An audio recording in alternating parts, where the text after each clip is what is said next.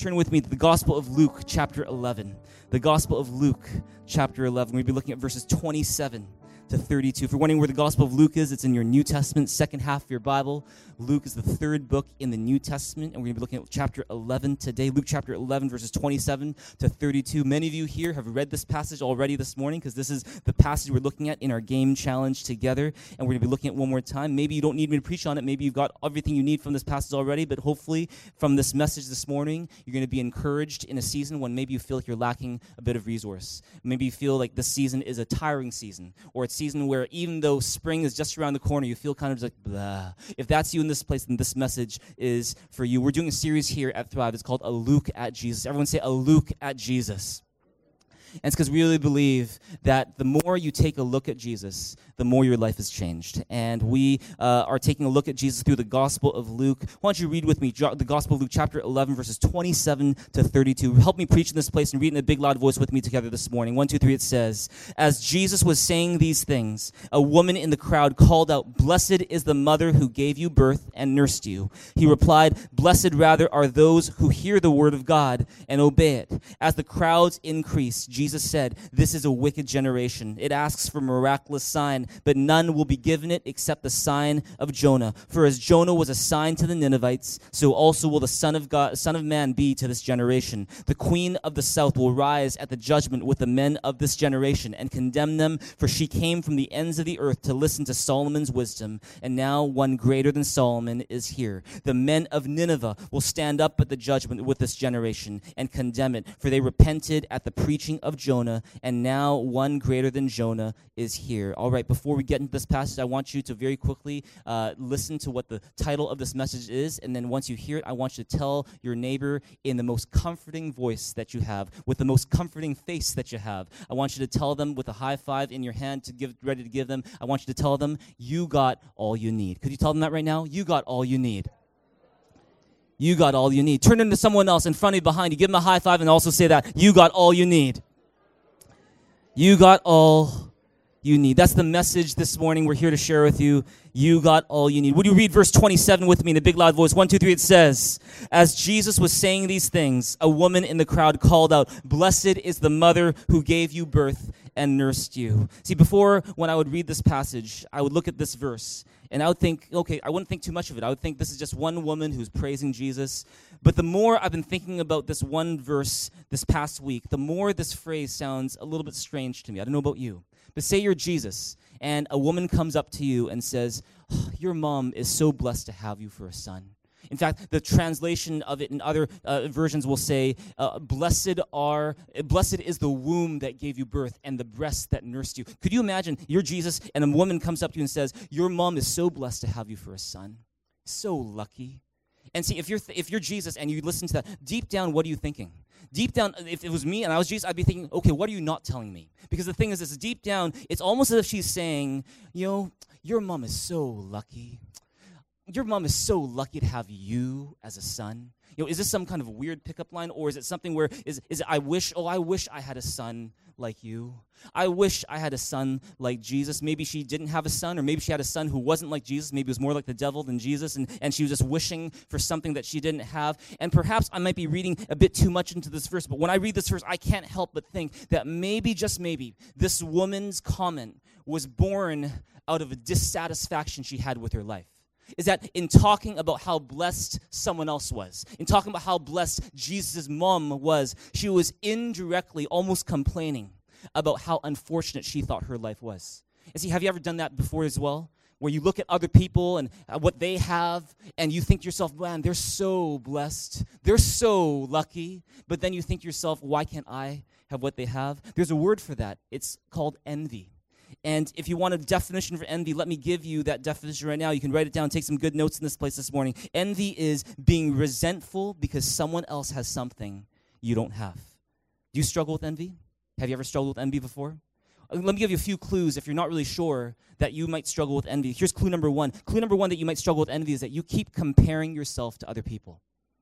Is that wherever you go, it's almost like you have this invisible measuring stick that you take with you, where you're constantly measuring yourself against other people. Who's smarter? Who's richer? Who's more accomplished? Who's better looking? Who's more popular? Who's got the nicer kids? Who's got the nicer car? Who's got the bigger house? And, and it's because envy is very much based on comparison. It's based on competition. Sometimes the comparisons that we make with others make us feel great because we look and go, yeah, I'm much better looking than that guy or oh man I've, I've done so much more than that person has and we feel really puffed up because of envy. Sometimes we end up on the opposite side. Is that we make these comparisons with people that we feel like are so much better than us in an area where we care about and we get all depressed. Has that ever happened to you before? Oh look at how many likes they got for their cat photo and look at me and my sermon. I got only these many likes. You know th- th- this is the thing is that sometimes we make these comparisons and they cause us to be depressed because envy is based on comparison. And you often end up thinking oh you know what? I wish i had that person's life. I wish I wish I had that person's wife. I wish I had that person's job. I wish I had that person's opportunities. I wish my children were more like that person's children. Have you ever felt that before? See, clue number one that you struggle with envy is that you keep comparing yourself to others. Clue number two, you find it difficult to celebrate other people's success is that when you see someone and they give you good news about their life that they're announcing to you, oh, oh, you know, we're getting married, or I just started dating, or we're expecting, we have a baby, I just got into that school that I applied for, we bought a new home. And, you know, what, whatever that news is, on the outside, you're like, wow, great, congratulations. And your voice goes super high, but deep down, you're thinking, well, why not me? Why not me? And when, when, when someone gets the acknowledgement that you wish you had, when someone gets the praise and the compliments that you wish you had, you think to yourself, why not me? You find it difficult to celebrate other people's success. Clue number three, you often feel like you're living in someone else's shadow. Maybe you grew up in a home where someone else in the home got most of the attention. Maybe it was a sibling, Maybe it was your parent. Maybe it was a cousin. Maybe it was someone else that you grew up with or in your grade who, for some reason, they just got so much more of the spotlight than you did. And people even would compare you to that person. Why can't you be more like your sister? Or why can't you be more like your brother? Or why can't you be more like that person? Or you compare yourself to that person. Go, why can't I be more like that person? You feel like you're living in that person's spotlight or in that person's shadow. That's clue number three that you might struggle with envy. Clue number four, last clue today, is you often think life is unfair.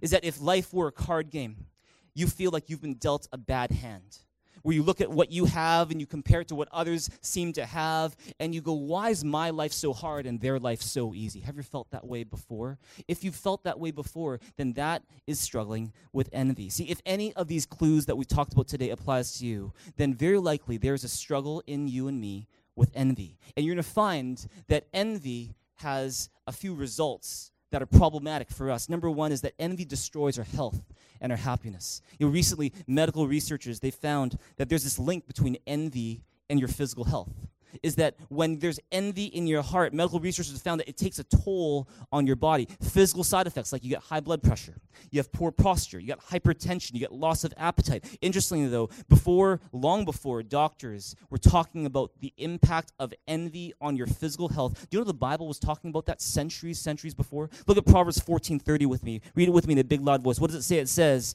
"A heart at peace gives life to the body, but envy rots the bones. There's an, even, in fact, another translation that compares envy to cancer. It's hidden, you can't see it, it's under the surface, you can't see it from the outside, yet under the surface, it's wreaking, wreaking havoc in your life. And for as long as there is envy in your heart, it's going to eat you up inside. For as long as there's envy in your heart, you're going to not be able to enjoy the life that you have. You, you, if you have envy in your heart, you're going to find that envy will blind you from the good things that are happening in your life. It makes you unhappy. Envy makes us discontent. It makes us easily angry. It makes us judgmental. And of course, this in turn damages our relationships because no one wants to be around an unhappy, judgmental person. If you believe that, say amen. Number two, another thing that envy does is this envy distracts you from what's most important. See, envy does this thing that causes us to, to do some kind of silly thing sometimes. There, there, there's a saying which is keeping up with the Joneses. You've heard that, right? There's also the show called Keeping Up with the Kardashians. And, and it's this idea that we, we and, and keeping up with the Joneses, that, that, say, that saying is this idea that we don't want that person to get ahead of us. We don't want our neighbor to get too ahead of us. And so if if they if you see them with a, a big house, they just moved to a big house, we're like, we can't let them stay in that house without us getting a bigger house. Or you see that woman's LV bag, oh man, that's a 2018. We got to get a 2019 LV bag. You know, or or, or it's what we see, you know, people who who have, you know, a certain thing that we think, oh man, we can't keep we we, we got to keep up with them. It's called keeping up with the Joneses. And and we we work so hard to keep up with our neighbor that we start acting these silly ways. I like how Pastor Rick Warren puts it. He, he says this. He says, envy causes us to spend money that we don't have, to buy things we don't need, to impress people we don't even care about. And see, this is not a new problem. See, centuries ago, Solomon was the king of Israel, and he noticed the same problem going on in his culture. Look at Ecclesiastes 4, verse 4 with me. Could you read with me a big loud voice? What does he say? It says, Then I observe that most people are motivated to success because they envy their neighbors, but this too is meaningless, like chasing the wind. You're going to find this is that when we are acting in these silly, stupid, envious ways, competing with others, trying to keep up with the, the Joneses or the Kardashians or the, or, or the or the Chans or whatever you want to call it, we're taking for granted the people who really matter to us. We are taking for granted the blessings that God has given to us because we're so focused on someone else's blessings. Has that ever happened before? You're so focused on someone else's wife that you forget about your own. You're so focused on someone else's kids that you forget about your own. You're so focused on someone else's opportunities that you forget about what's in front of you. Envy causes us to take for granted the treasures that God has placed in our lives, and our relationships suffer as a result. Another, another problem with envy is this envy damages our relationships. How many of us know that you can't be a good friend to someone when you are envying them secretly? It's really tough to do. It's, it's kind of like you can't draw, and you don't have to do this right now, but you can't do a, a, a, number six with your right hand and, and do a circle with your, with, with, your right hand, with your right foot at the same time. You can try that later on. But the thing is you can't be an envious person and a friend at the same time. You can't be a good friend of someone that you're secretly envying. You can't celebrate people uh, when you are you know, secretly envying them and not really sure if you want them to succeed. Envy turns us into bad friends, turns us into bad lovers and bad teammates. It makes us unable to enjoy our relationships look at James chapter 3 verse 16. What does it say? It says, "For where you have envy and selfish ambition, there you find disorder and every evil practice." You might be looking and going, "Seriously? Is that a bit of an exaggeration? Every evil practice where you find envy, there's every evil practice? Really?" Well, if you read the Bible, you're going to find this is that for the first time people sinned, guess what? It was due to envy. You know that? When Adam and Eve you know, sinned, it was because they coveted, they envied what God had. They were like, why does God have to have all the power? Why does God have to have all the knowledge? And so they end up eating a fruit that they were not supposed to eat, and it was all because of envy. That's how mankind fell from God. It was as a result of envy. You look at the first murder in the Bible, it was due to envy. You got Cain and Abel, they're brothers. God has favor upon Abel's sacrifice, not on Cain's, and so Cain gets envious and he kills his brother. The first murder was due to envy. The first time a single mom mom and her child are abandoned and left alone to die, that was due to envy. You got Hagar and Ishmael. Hagar is the single mom with the, his son, her son Ishmael, and they are kicked out of the home because someone is envious of Hagar. It was due to envy. The first major sibling rivalry between two sisters in the Bible. It was Rachel and Leah, and it was due to envy. You got first time that someone was abandoned by his siblings and sold into slavery. That was Joseph sold by his brothers, and why? It was due to envy. If you fast forward to the New Testament, you're going to find that in the New Testament, you guys, you, you notice the guy. The, the, this group called the Pharisees, and we've been learning about them over the past few weeks, is that the Pharisees, they were envious of Jesus' popularity, and so what did they do? They handed Jesus to the authorities, they had him crucified under false pretenses, all because they envied what Jesus had. Envy is a breeding ground for every other kind of evil. That's why 1 Peter 2 1 says it this way. What does it say? Read it with me. It says, Therefore, rid yourselves of all malice and all deceit, hypocrisy, envy, and slander of every kind. How many of us know this? Is that envy isn't just a negative feeling. Envy is not just a feeling. Envy is not just a personal weakness. Envy is a sin that damages our relationship with God. And see, when you envy others and what they have, what you are effectively saying to God is God, what you've given to me is not enough or God, what you've given to me sucks. I prefer what you've given to someone else. You're basically taking God's grace for granted. You're refusing to trust in Him. And so envy isn't just something that damages our relationships with people, envy damages our relationships with God. And here's the question for you today Do you struggle with envy? If you struggle with envy, how do you get rid of envy? We're going to talk about that today. You know, I'll, I'll be really frank with you guys, during the first few years of us planting Thrive Church, you know, there was a church that I really envied. You know what the church was? It was our own parent church. It was Torch Covenant Church. We came out of that church. Uh, you know, they, they sent us here to Vancouver to plant this church. And, you know, for those first few years, I would often be comparing where we were at to where our mother church was at. And I'd be okay. In our first year, how many people did we have? Oh, in our first in the first year, how many did they have? You know, how many how many you know how many converts did we have? How many people did we baptize? How many did they? Baptize? And I kept on comparing back and forth, back and forth, and and and, and it was something where I, I, I was so frustrated and, and so envious and, and, so kind of upset inside and, and so wrapped up in this. And, and what I found was this: is that it wasn't helping me in any kind of way to make those kind of comparisons because it was two completely different situations. Amen. You, have, you have your, our parent church that came out of one of the largest churches in Taiwan. You know, you have a very famous pastor who's, who's, sending, who's being sent out with a team of 30 people. This team of 30 people has, you know, they, have got, you know, you know, about maybe 10 people ready to take on leadership as small group leaders. You got two full worship bands, experienced people. You got a culture that's already developed where people pray out loud. You say, hey, let's all pray out loud together. And they pray out loud and they do all those things. And, and, and they're just ready to go. They know what to do. And they, they went and boom, and it took off. And then we have, and I was comparing comparing that to me and Pastor Charlene coming all the way to Vancouver, and we've got no team. It's just me and Char. We, we say, like, let's all pray out loud together, and it's just me and Char praying out loud together. And when we ask other people who are starting to join us, let's pray out loud together, like, huh?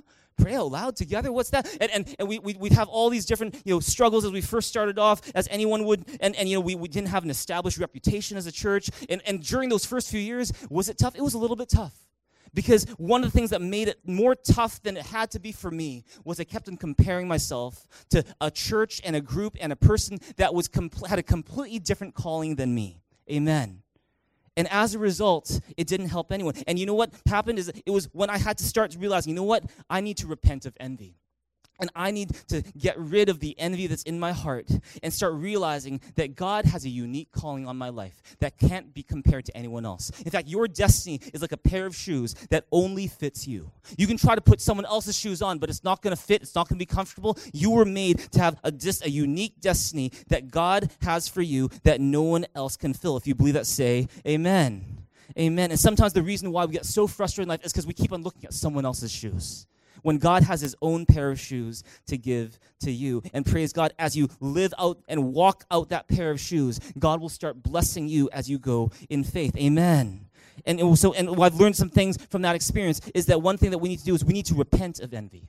If you want to get rid of envy, you got to admit it. Repenting means admitting I've got an issue, I want to turn from it. And kind of saying, God, I admit I've got this issue with envy. I got this issue with comparing myself to other people. I need to stop it, but I need your help, God. How many of us know that the more you grow in your relationship with God, the less envy becomes a part of your life? The more you spend time in God's presence, you realize the, how, the, the more the sillier envy actually is. You know, another thing is choose an attitude of gratitude. One of my favorite athletes of all time, his name is Arthur Ashe. During the 1960s and 1970s, Arthur Ashe was one of the most famous, most popular tennis players in the world. And on numerous occasions throughout his career, Arthur Ashe was ranked the number one tennis player in the world. And in fact, he is the only African American man to ever win the Wimbledon Championship, the U.S. Open, and the Australian Open uh, in his career. In 1988, after one of the most successful, accomplished tennis careers of all time, Arthur Ashe, he woke up and for some reason he couldn't move his right arm. Just couldn't move his right arm. He went to see doctors, and after a series of tests, they realized that Arthur Ashe had contracted a- HIV and he'd contracted probably through a blood transfusion that he'd received a few years before. In 1993, Arthur Ashe died of AIDS related pneumonia, but not before he became a spokesperson for the fight against HIV and AIDS. And often people would ask, uh, you, know, uh, you know, Arthur, you know, are you angry at God for what happened to you? Are you angry at how things turned out? And see, Arthur Ashe, he's a Christian. And in one interview, this is how Arthur responded when someone asked him, Are you angry at God for all that's happened to you? And this is what he said. It's one of the coolest things I've ever heard. And I, even, I, it's so cool I haven't have it written down. He says, If I were to say, God, why me about the bad things, then I should have said, God, why me about the good things that happened in my life. Amen. Sometimes we get so focused on saying, God, why me with this problem? God, why me with this issue that I can't solve? God, why me because of this difficulty in my life and these things, these bad things that we think are happening to us? But if we want to be fair, if we wanted to be fair about it, it's about saying, why me? Not just about the bad things that happen, but even more, why me about the good things that happen in life? Did I deserve all of that? Why me in terms of the great things that happened that were beyond my control? The things that the doors that opened that weren't just about me working hard, but somehow the door opened because someone was watching over me. People that were brought in my life that I had no control over that ended up being a huge blessing in my life. Opportunities that I that came that I didn't ask for, but they nonetheless were there and they blessed me. See, this is the thing is that you might think about all the bad things that God allows in your life and you go, what did I do to, to deserve that? But there are far more, I'm going, to, I'm going to put you today, there are far more good things that God has allowed in your life which ought to make us think, what did I do to deserve that? And see, the greatest thing is this that God did, in case you had any doubt. The great, I believe that if you looked at, if you were to kind of look at your life and look at all the things, the, the good and the bad that happened in your life, that at the end of the day, there was far more good that took place than bad. But the greatest of them all is that when we were far apart from God and had no way of reaching God, when our envy, our pride, you know, our, our arrogance, our own rebellion separated us from God such we had no way of reaching Him, even if we wanted to, God sent Jesus Christ to die on the cross for you and for me. He sent Jesus Christ to pay for every time that we've been envious of others, to pay for every time that we have made a mistake, for every time that we've fallen short of God's glory, that God sent Jesus Christ to pay for it all, to meet our greatest need. He sent Jesus Christ. Long before you ever thought about reaching God, God was already reaching for you in the form of Jesus Christ. And to show that Jesus is, is effective in forgiving sin, to show that Jesus Christ is not just an ordinary man, Jesus Christ rose again from the grave to show that anyone who places their trust in Jesus is not only forgiven of their sins, but they have a hope that is beyond the grave. Come on, give God a big, big hand here in this place together right now. Come on, give God a big shout in this place as well. Come on. Amen. And so choose an attitude of gratitude. Say every day, God, thank you for the blessings in my life. Not just what other some, some, other person has that has nothing to do with me, but thank you, God, for two hands that work. Thank you, God, for clothes on my back. Thank you, God, for breath in my lungs. Thank you, God, for the people in my life. It's about choosing an attitude of gratitude. Here's another thing if you want to get rid of, uh, of, of envy focus on what you have, not on what you don't have. You know, some people, they'll say this. You've heard this probably before. The grass is always greener on the other side. You've heard that before, haven't you? Oh yeah, the grass is always green on the other side. You know, oh man, if I was if I went to that city and lived there, life would be so much better. Oh, if I if I had that family, life would be so much better. Oh, if I was married to that person, life would be so much better. If I had those kids, oh, life would be so much better. The grass is always greener on the other side. I'm, I'm here to challenge that with you today. I'm, I'm here to tell you the grass is not always greener on the other side. The grass is always greener where you water it. Amen.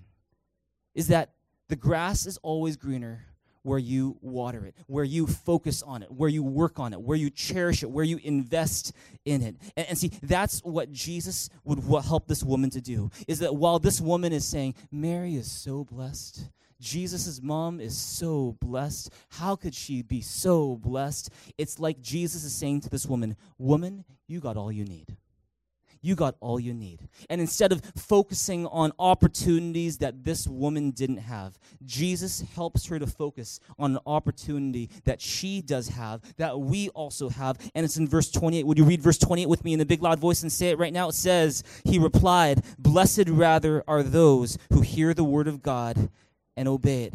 See, what, what is Jesus saying? He's like, hey, hey, hey, woman, forget what Mary has, all right? Forget what she has that's not yours. Don't worry about that. But blessed rather are those who hear the word of God and obey it. And see, what, what is that? See, this, this, this brings us to the second lesson today. See, you're going to find this is that there is a blessing that comes from hearing and obeying God's word. Not just hearing God's word, which is, can be fun, it can be interesting, can be entertaining, can be enlightening, but there's a blessing that comes from hearing and obeying the word of God. If you don't believe me, look at James, James chapter 1, verse 22 to 25. Read it with me in a big loud voice. 1, 2, 3, it says, Do not merely listen to the word and so deceive yourselves. Do what it says. Anyone who listens to the word but does not do what it says is like a man who looks at his face in a mirror and after looking at himself goes away and immediately forgets what he looks like. But the man who looks intently into the perfect law that gives freedom and continues to do this, not forgetting what he has heard, but doing it, he will be blessed in what he does. Everyone say blessed. Say it again, blessed. See, both Jesus in Luke chapter 11 and James in James chapter 1, they both talk about being blessed when you hear and obey the word of God. You guys know that the Greek word for blessed is Makarios. Sounds like a Pokemon, Makarios. Uh, and, and Makarios, what does Makarios mean? Makarios means exceedingly happy. It means exceedingly well off. It means exceedingly fortunate. In other words, there is an unparalleled blessing that comes to you that you get to enjoy when you hear and obey the Word of God. How many of us know that the Word of God, His commands aren't given you to be a straitjacket on your life, to kill your happiness, to destroy your freedom? They are there to protect us, they're there to guide us, to experience life to its very fullest. Amen. And, I'm going to put, you, put this to you today. I want you write this down. Is that you will always be happier in the end by trusting and obeying God than trusting yourself and disobeying God you will always be happier in the end. In the end, you will always be better off. You will always be more blessed in the end by trusting and obeying God than trusting yourself and disobeying God. Let me ask you a question if that's the case. Is, is there an area in your life today where you struggle to obey God?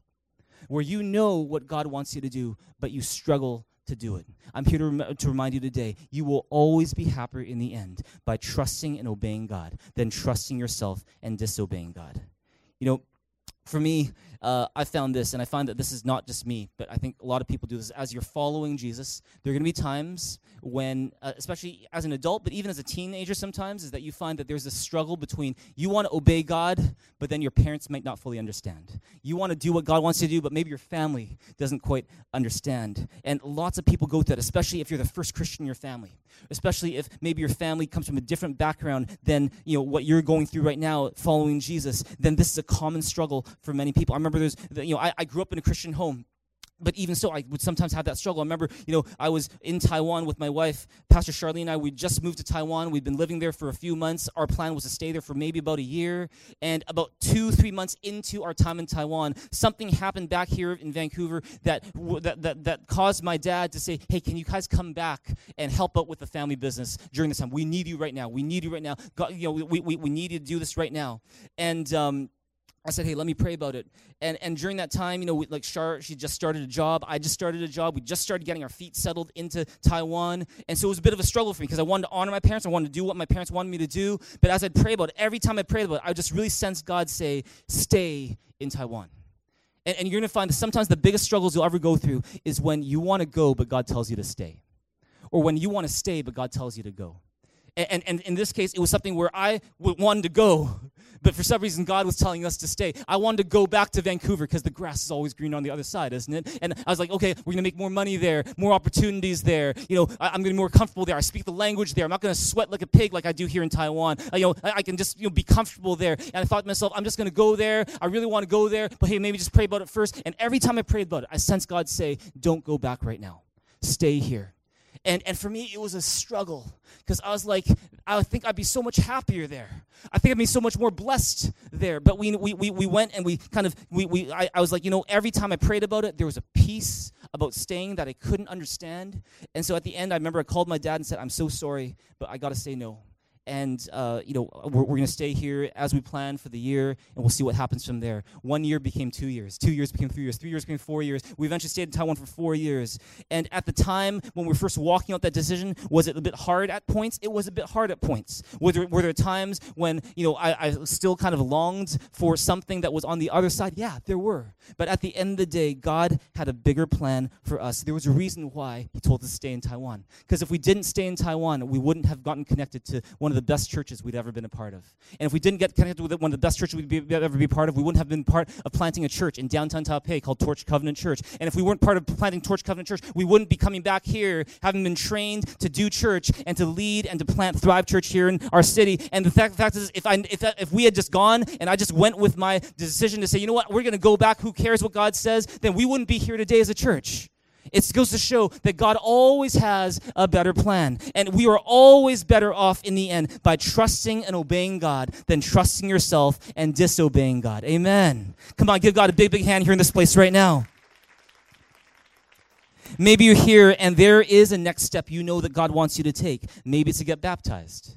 Maybe uh, you know you've already trusted your, tr- trusted Jesus Christ as your Savior, and you've heard that you know yeah, like, you know the thing to do is get baptized. It's the next step. It's not a graduation. It's a beginning. It's the next step that that that that God's people take after receiving Jesus. In fact, Acts two thirty eight says it. Peter said, "Repent and be baptized, every one of you, in the name of the Lord Jesus, for the forgiveness of your sins." He's telling that to people who just became Christians that same day, and he says, "Hey, get baptized," and that's how baptisms usually worked: is that you got baptized on the same day that you received Jesus, whether or not you've read much of the Bible, whether or not you've ever gone to a church before, because baptism is simply a way to express your faith that I need a Savior and I believe it's Jesus. That's what baptism is. And maybe you know that, but despite that, you're like, uh, maybe I'll wait on it. I know God wants me to do it, but uh, I don't know.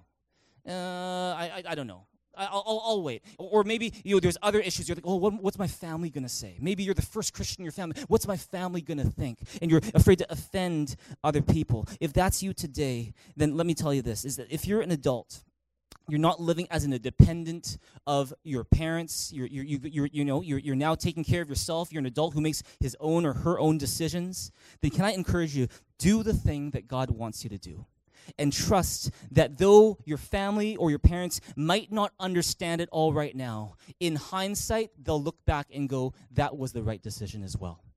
Is that they will, they might not understand it right now at this moment, but they'll understand looking back. In hindsight, they'll say, you know what, looking back, that was the right thing to do. When you seek God's kingdom first, He'll add everything that you need. Amen.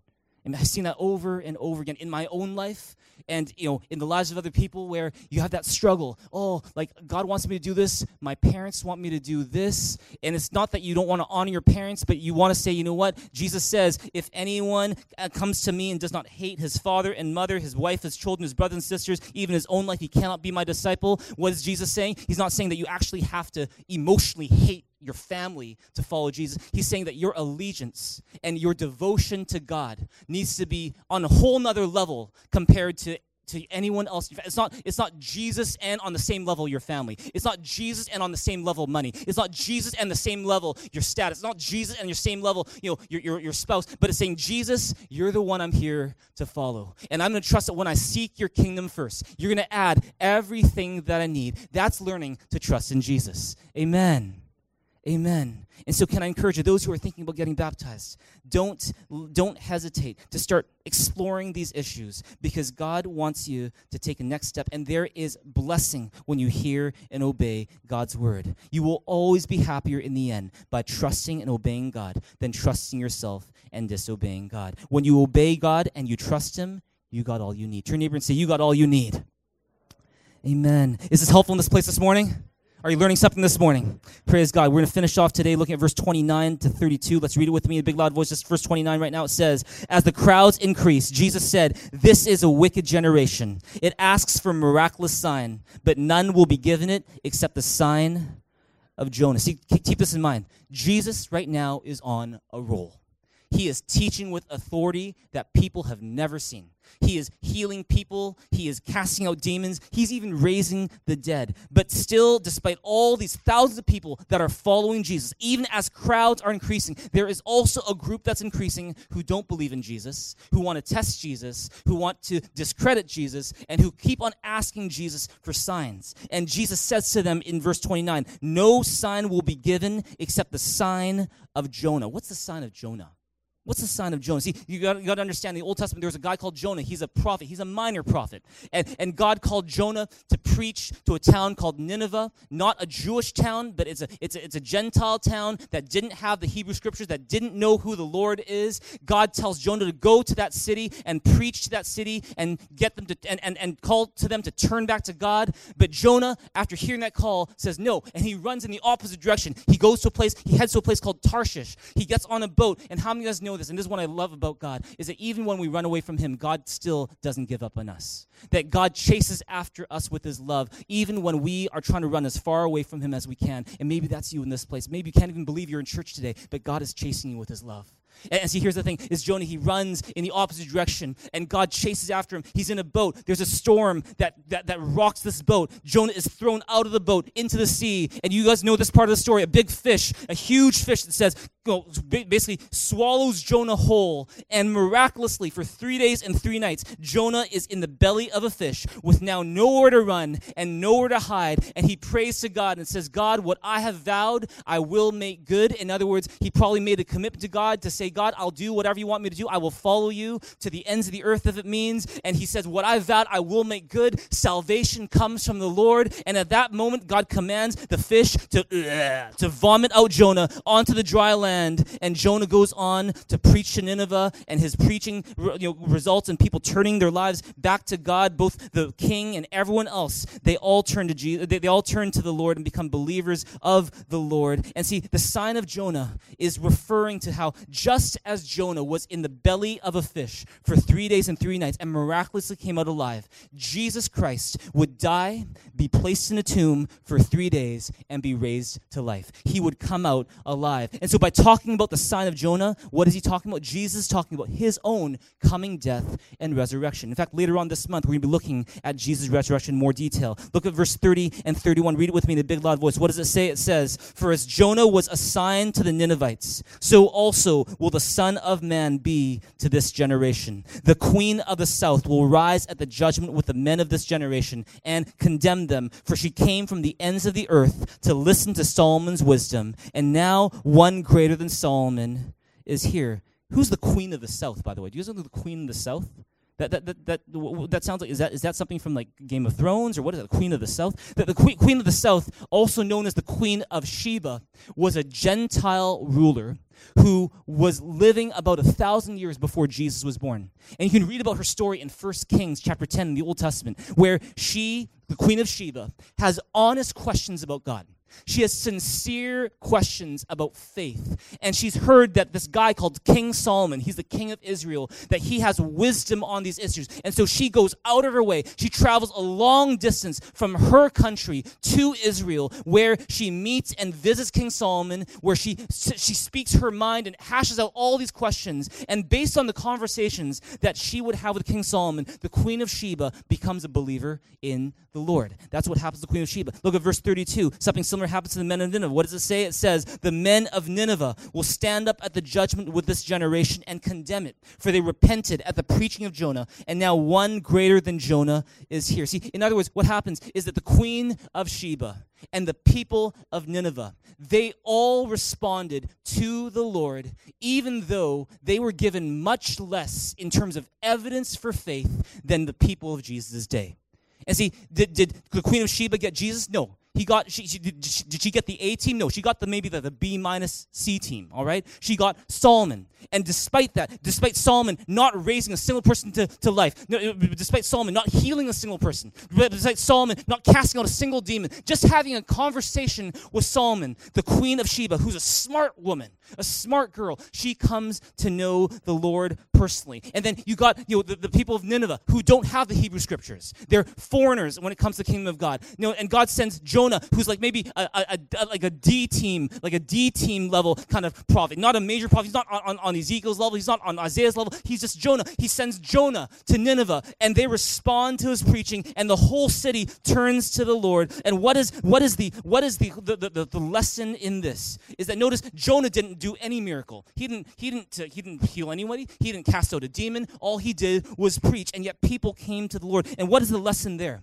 Is I, I don't think the lesson there from Jesus. I don't think the reason why Jesus raises this as a point is to say, oh, yeah, well, some people need a little bit of evidence to believe. Uh, some people need a lot of evidence before they will believe. I believe the lesson that Jesus is trying to communicate is this is that sometimes the reason we refuse to trust God is not because we lack evidence, but it's because we're scared, or it's because we're selfish, or it's because we're spoiled or it's because we're prideful, or it's because we don't want to change the way we're living. We like our lives the way they are, and so we refuse to trust, not because of any intellectual reason, it's for a selfish reason.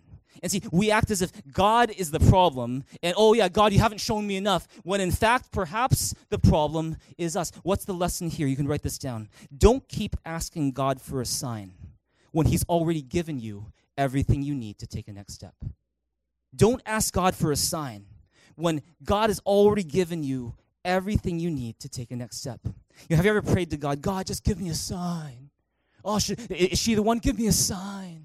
You know, show me a sign in the sky, please, or do, do, do something for me, please. Just show me a sign. And, and see, here's the thing. Yeah, I, I remember when I was, uh, you know, many many years ago, uh, I was I was dating this girl, um, uh, and not not not Pastor Shard, but another girl, and uh, you know hadn't seen the light yet, and all that. And, and and and this is the thing: is during that time I was I was dating this girl, great girl, great girl, but very early in the relationship, I knew in my gut that this relationship wasn't wasn't the right thing.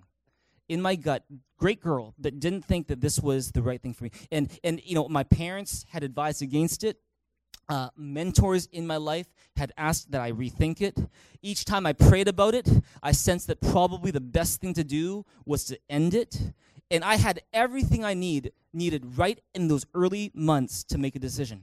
But my fear and my lack of faith caused me to hang on to what I call the simultaneously comfortable and uncomfortable relationship. Comfortable because it was what we'd always been doing. Comfortable because it was the easy thing to do. It's just, you know, it's just, we're, we're so used to it, let's just keep on going. Uncomfortable because I had no peace about it. Uncomfortable because I knew deep down this wasn't the best thing. And God, see, He had given me everything that I needed to make a faith decision. And yet I kept asking God for more signs to tell me I should do something different. And you know what? It didn't take me a few months, it took me another year before I finally made the decision to, to say, yeah, we got to end this relationship. And by delaying it, I just made it harder for me. I made it harder for that poor girl, and I made it hard for those around me. And I learned something from that experience is that when I keep asking God for signs even though he's already given me everything I need, there's a few things that happen. One is that it shows a lack of faith on my part. It shows that I'm not really trusting God, I'm more trusting my feelings or trusting myself. Another thing that comes across is that I come across as a spoiled child because it's like I don't appreciate what God has already done. I keep on asking for more and more as if what He's already done doesn't count. You know, when I, when I keep on asking God for more signs, and, and it, even though He's already shown me everything I need, what am I doing? I'm testing God. I'm putting the onus on God to say, God, it's, it's the ball's in your court again to convince me again, to make me feel a certain way again. And, and, and rather than me saying, oh, you know what? The onus is on me. And then, you know, when I keep on asking God for signs, and instead of instead of just kind of going ahead and trusting God because He's given me all that I need, the longer I delay my obedience, the longer I prolong the pain the longer I delay the obedience, the longer I, I, I, prolong the pain that naturally comes from not living the way that God wants me to live. And the longer I forfeit the blessing, the peace, the joy, and the opportunities that would naturally have come if I just believed and obeyed. Does it make sense in this place? And see, here, with that in mind, let me ask you this question Is there an area in your life where you know what God wants you to do, but you keep asking God for signs as a delay tactic? To say, "Oh, oh God, you haven't shown me enough. No, I, I, show me something else. Show me more. You know, you know make, make, make me feel a certain way. Do a sign in the sky somehow." See, if, if you're an atheist in this place, if you come from an atheist position or agnostic position here, and, and you know, I, I, I, would I would encourage you to ask yourself, you know, ha, is the reason why I have made the position, I've come to the position that I don't believe in God or you know I, I, don't know if there's a god so who knows is the reason why i do that because i have really thoroughly investigated both sides. I've really carefully thought through the different arguments. I've really carefully looked at the evidence for is there a god or is there not a god or is it or, am, or if i'm not and my position is more an emotional one where i'm just kind of hiding behind it because i'm more comfortable that way See, this is the thing is that if you want to experience every blessing that God has for your life, it's about saying, God, I got all I need. I'm ready to take a step forward. Maybe you're a Christian in this place and, and you know the next step God wants you to take. Maybe it's to break off that relationship that's not best for you. Maybe it's to start a new habit that you know is going to do a lot of good. Maybe it's to say yes to that opportunity or that challenge. Maybe it's to get baptized. Maybe it's to ask for help in that issue when you've been doing it all on your own. But instead of doing that, instead of taking that next step, instead of asking God, and, and, instead of actually go ahead and doing it, you keep asking God for more signs. You keep asking God to give you a feeling. You keep asking God or saying, Oh, let me pray about it. Let, let, let me pray about it. And you're just basically delaying the thing that you know you need to do when God has already given you everything you need to go forward. You got all you need. Amen? Turn near and say, You got all you need. And because you got all you need, don't keep asking God for signs when you got all you need. Don't delay the blessing that God wants to give you when you follow the way He wants you to go. Don't prolong the pain that comes from that delay. Look at verse 32. We're going to end in this place tonight. One, one more time, let's read verse 32. It says, The men of Nineveh will stand up at the judgment with this generation and condemn it. For they repented at the preaching of Jonah, and now one greater than Jonah is here. Let me end with this one last point. Have you guys learned something in this place tonight? This this morning? This morning? I haven't been preaching that long. It's not that yet. One of the big themes of Luke is that Jesus is greater. In fact, you see this over and over in this passage. The greater one is here. The one greater is here. And in, in Luke, you see that Jesus is greater than sickness. Jesus is greater than the natural world. Jesus is greater than evil spirits. Jesus is greater than the Sabbath day. Jesus is greater than Solomon. Jesus is greater than Jonah. And so, if you're going to go through what you are thinking is a really great problem today, there's one thing that you need to know is that you got all that you need. It's because the one greater than your problem is here. The one greater than that issue is here. The one greater than your struggle is here. The one greater than that worry is here. The one greater than that health issue is here. The one greater than that worry is here. His name is Jesus Christ. He's here. He's here. And maybe you're here and you are overwhelmed by how great a problem you're going through is right now. I'm here to tell you it's not the greatest thing in the room. The greater one, his name is Jesus. And if you will hang on to him in the midst of the season, you will find that those who trust and believe and obey him will be happier in the end than those who don't. And so if you believe that, would you give Jesus Christ, the one who's greater, a big hand and a big shout in this place this morning? Let's all stand to our feet. Would you turn to neighbors on your right and your left? Give them a high five and say, The one who's greater is here. Tell them that right now. The one who's greater is here. Head bowed and every eye closed. Just want to lead you in a time where you can respond to God through prayer.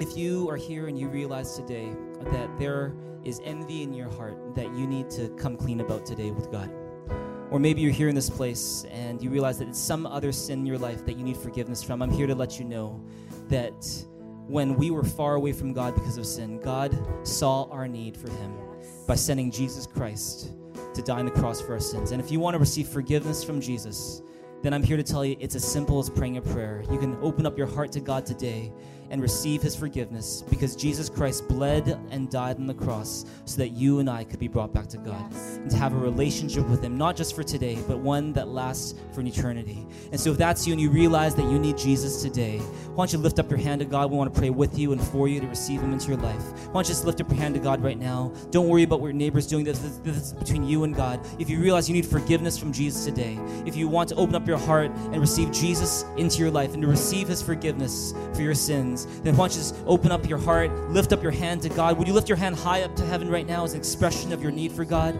And would you just pray this prayer with me right now? You can say, Dear Jesus, thank you for all of your love, for me, how you died on the cross to pay for my sins, how you rose again to give me life. Today, I open up my heart and say, Jesus, please come into my life. Forgive me of my sins and make me a new person. Thank you that because of your blood, my sins are forgiven. I am a new creation, and the best is yet to come. In Jesus' name I pray. Amen. Would you give God a big hand, a big shout in this place together right now?